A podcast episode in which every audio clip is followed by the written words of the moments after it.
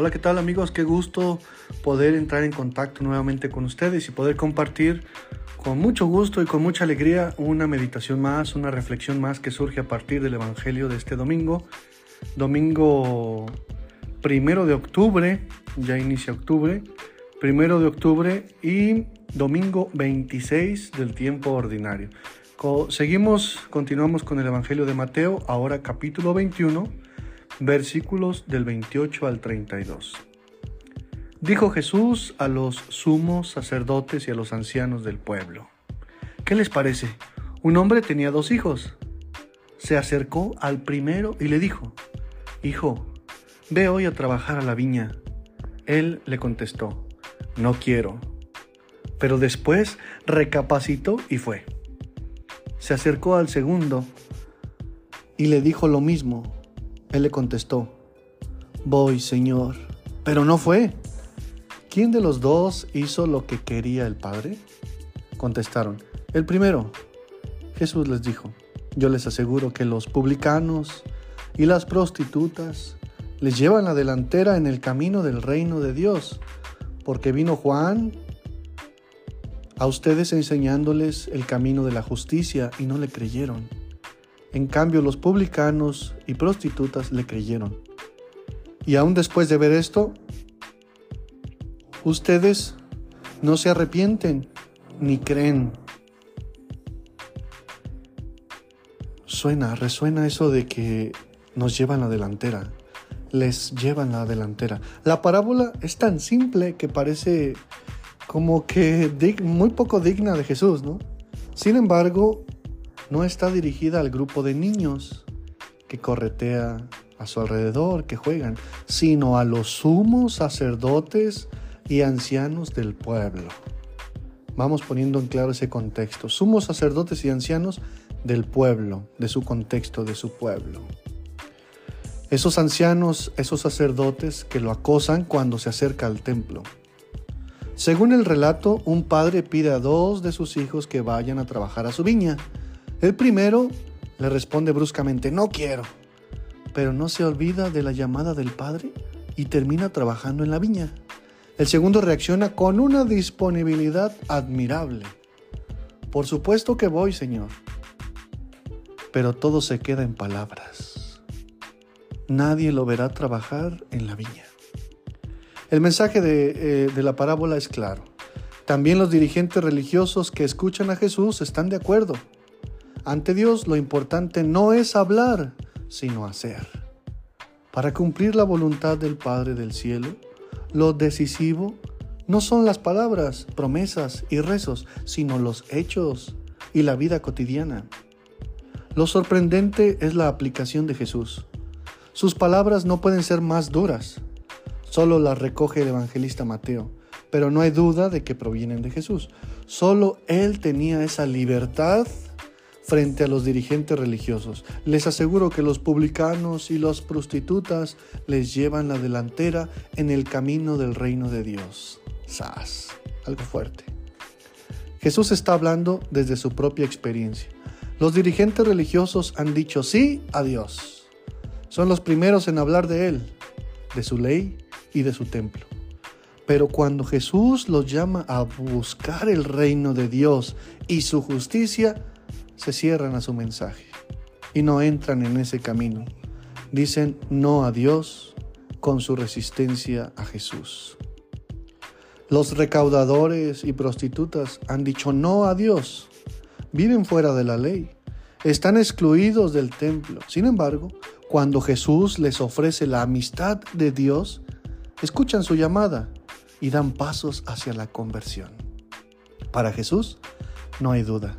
El publicano saqueo, la prostituta que ha regado con lágrimas sus pies y tantos otros van por delante en el camino del reino de Dios. En este camino van por delante no quienes hacen solemnes profesiones de fe, sino los que se abren a Jesús dando pasos concretos de conversión al proyecto del Padre las cosas no son siempre como parecen. La parábola es una de las más claras y simples. Un padre, perdón que lo repita, pero quisiera que quede claro, un padre se acerca a sus dos hijos para pedirles que vayan a trabajar a la viña. El primero le responde con una negativa profunda, no quiero. Luego lo piensa mejor y va a trabajar. El segundo reacciona con una docilidad ostentosa. Por supuesto que voy, Señor. Sin embargo, todo se queda en palabras, pues no va a la viña. También el mensaje de la parábola es claro, fuera de toda discusión. Ante Dios lo importante no es hablar, sino hacer. Lo decisivo no es prometer o confesar, sino cumplir su voluntad. Las palabras de Jesús no tienen, mm, pues digamos, nada como de novedoso. Las palabras. Lo original es la aplicación que según el evangelista Mateo lanza Jesús a los dirigentes religiosos de aquella sociedad. Les aseguro, los publicanos y, los, y las prostitutas les llevan la delantera en el camino del reino de Dios. ¿Será verdad lo que dice Jesús? Los escribas hablan constantemente de la ley.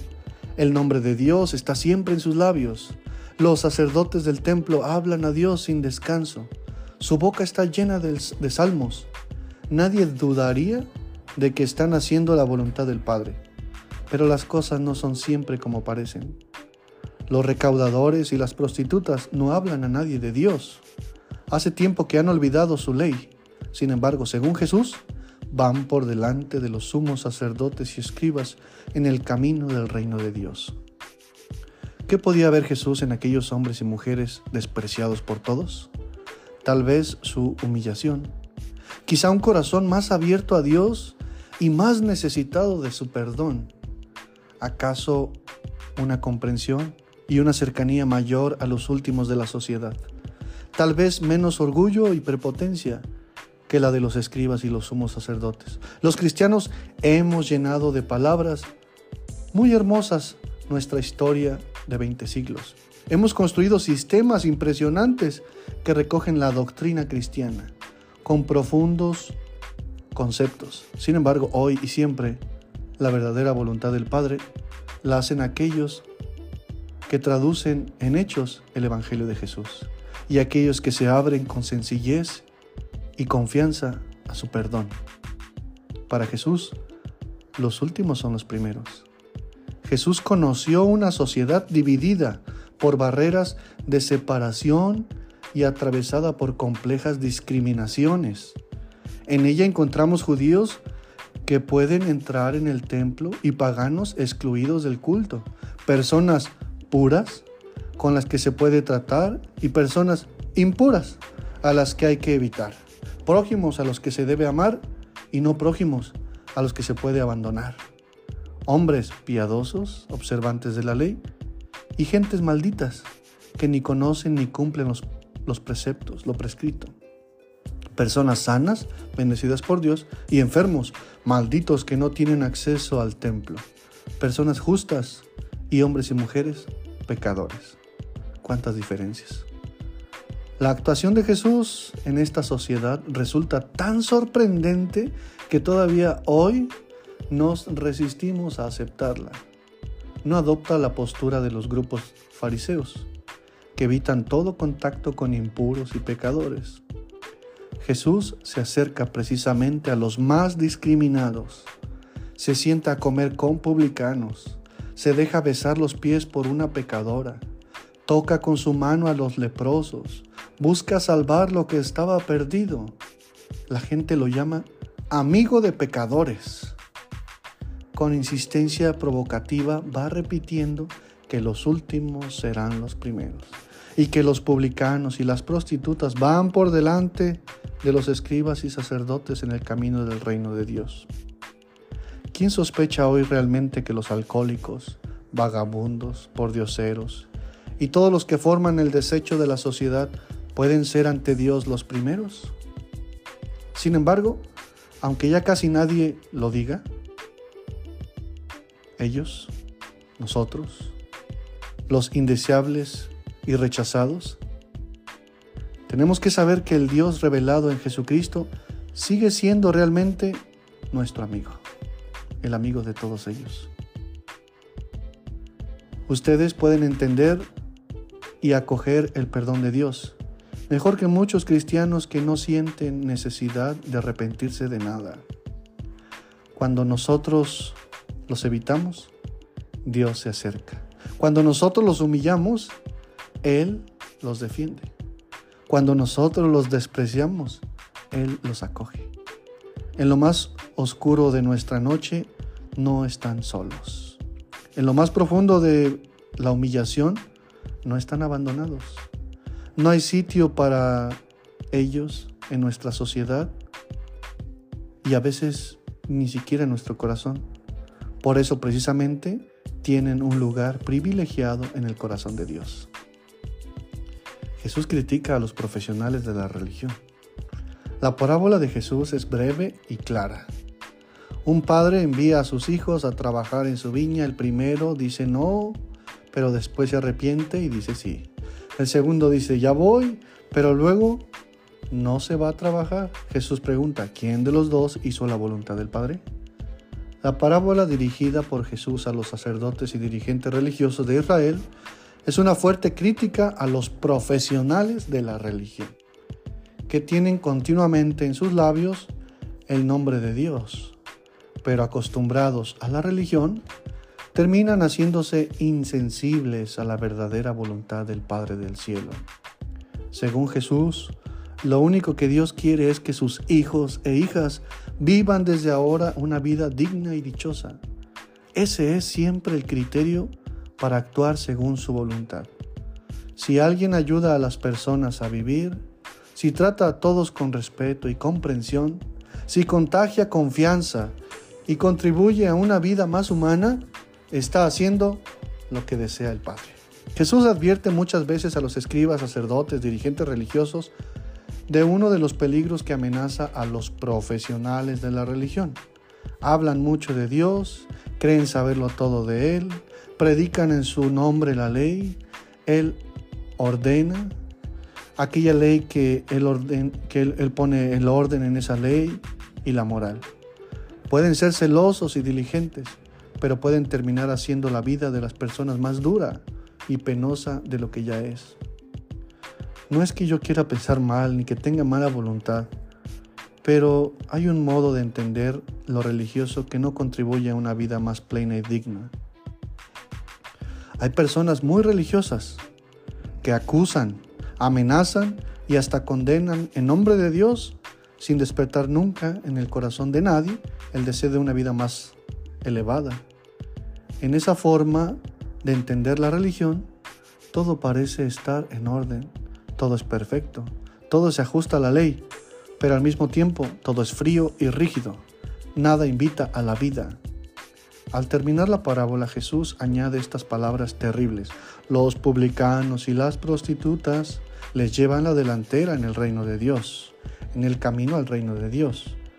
Los que aparentemente tienen poco que ver con Dios están con frecuencia más cerca de Él que los teólogos, los sacerdotes pues entienden y acogen mejor la comprensión y la bondad de Dios con todos. No olvidemos el contexto en el que vivía Jesús. El riesgo de instalarnos y acomodarnos en la religión.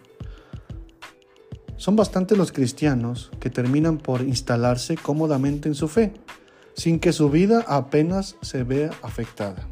Agárrense, viene una parte muy interesante. ¿eh? A ver si no escandalizamos por ahí.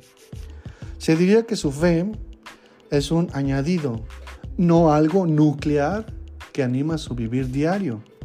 ¿Cuántas veces la vida de los cristianos queda como cortada en dos?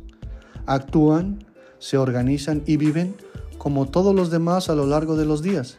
Y el domingo dedican un cierto tiempo a dar culto a un Dios que está ausente de sus vidas el resto de la semana. Cristianos que se desdoblan y cambian de personalidad según se arrodillen para orar a Dios o se entreguen a sus ocupaciones diarias. Dios no penetra en su vida familiar, en su trabajo, en sus relaciones sociales, en sus proyectos o intereses. La fe queda convertida así en una costumbre, un reflejo, una relajación semanal. Y en cualquier caso, en una prudente medida de seguridad para ese futuro que tal vez exige o que exista después de la muerte.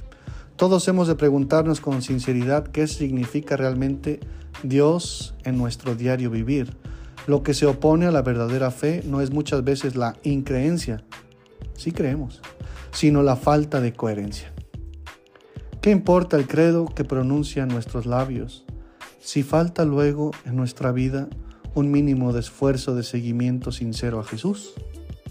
¿Qué importa, nos dice Jesús en la parábola, que un hijo diga a su padre que va a trabajar en la viña si luego en realidad no lo hace? Las palabras, por muy hermosas que sean, no dejan de ser palabras. ¿No hemos reducido con frecuencia nuestra fe a palabras, ideas o sentimientos? ¿No hemos olvidado demasiado que la fe verdadera de un significado nuevo, es decir, que la fe verdadera da todo nuevo a nuestra vida, resignifica nuestra vida y le da una orientación diferente a todo el comportamiento de todas las personas? Los cristianos no deberíamos ignorar que en realidad no creemos lo que decimos con los labios, sino lo que expresamos con nuestra vida entera. He tomado esta reflexión de varios autores, de varios teólogos, por si acaso para reservarme y para librarme de, las, de los escándalos, porque por ahí hay algunas palabras un poquito fuertes. Soy tu amigo Javier García, qué gusto que recibas este audio. Te mando un fuerte abrazo, que tengas un excelente domingo y una feliz semana.